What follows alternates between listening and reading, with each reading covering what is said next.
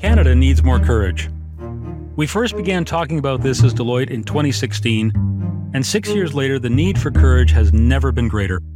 My name is Duncan Sinclair, and I'm the chair of Deloitte Canada and Chile and the host of the podcast Courage Incorporated.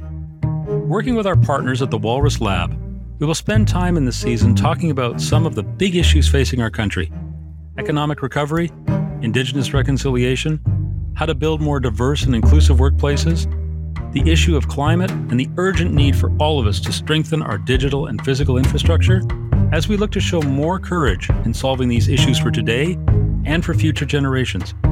So let's explore this together through a series of great conversations on Season 2 of Courage Incorporated. Because our country needs more courage, and courage starts with each of us. Please stay tuned for the first episode and subscribe now wherever you get your podcasts.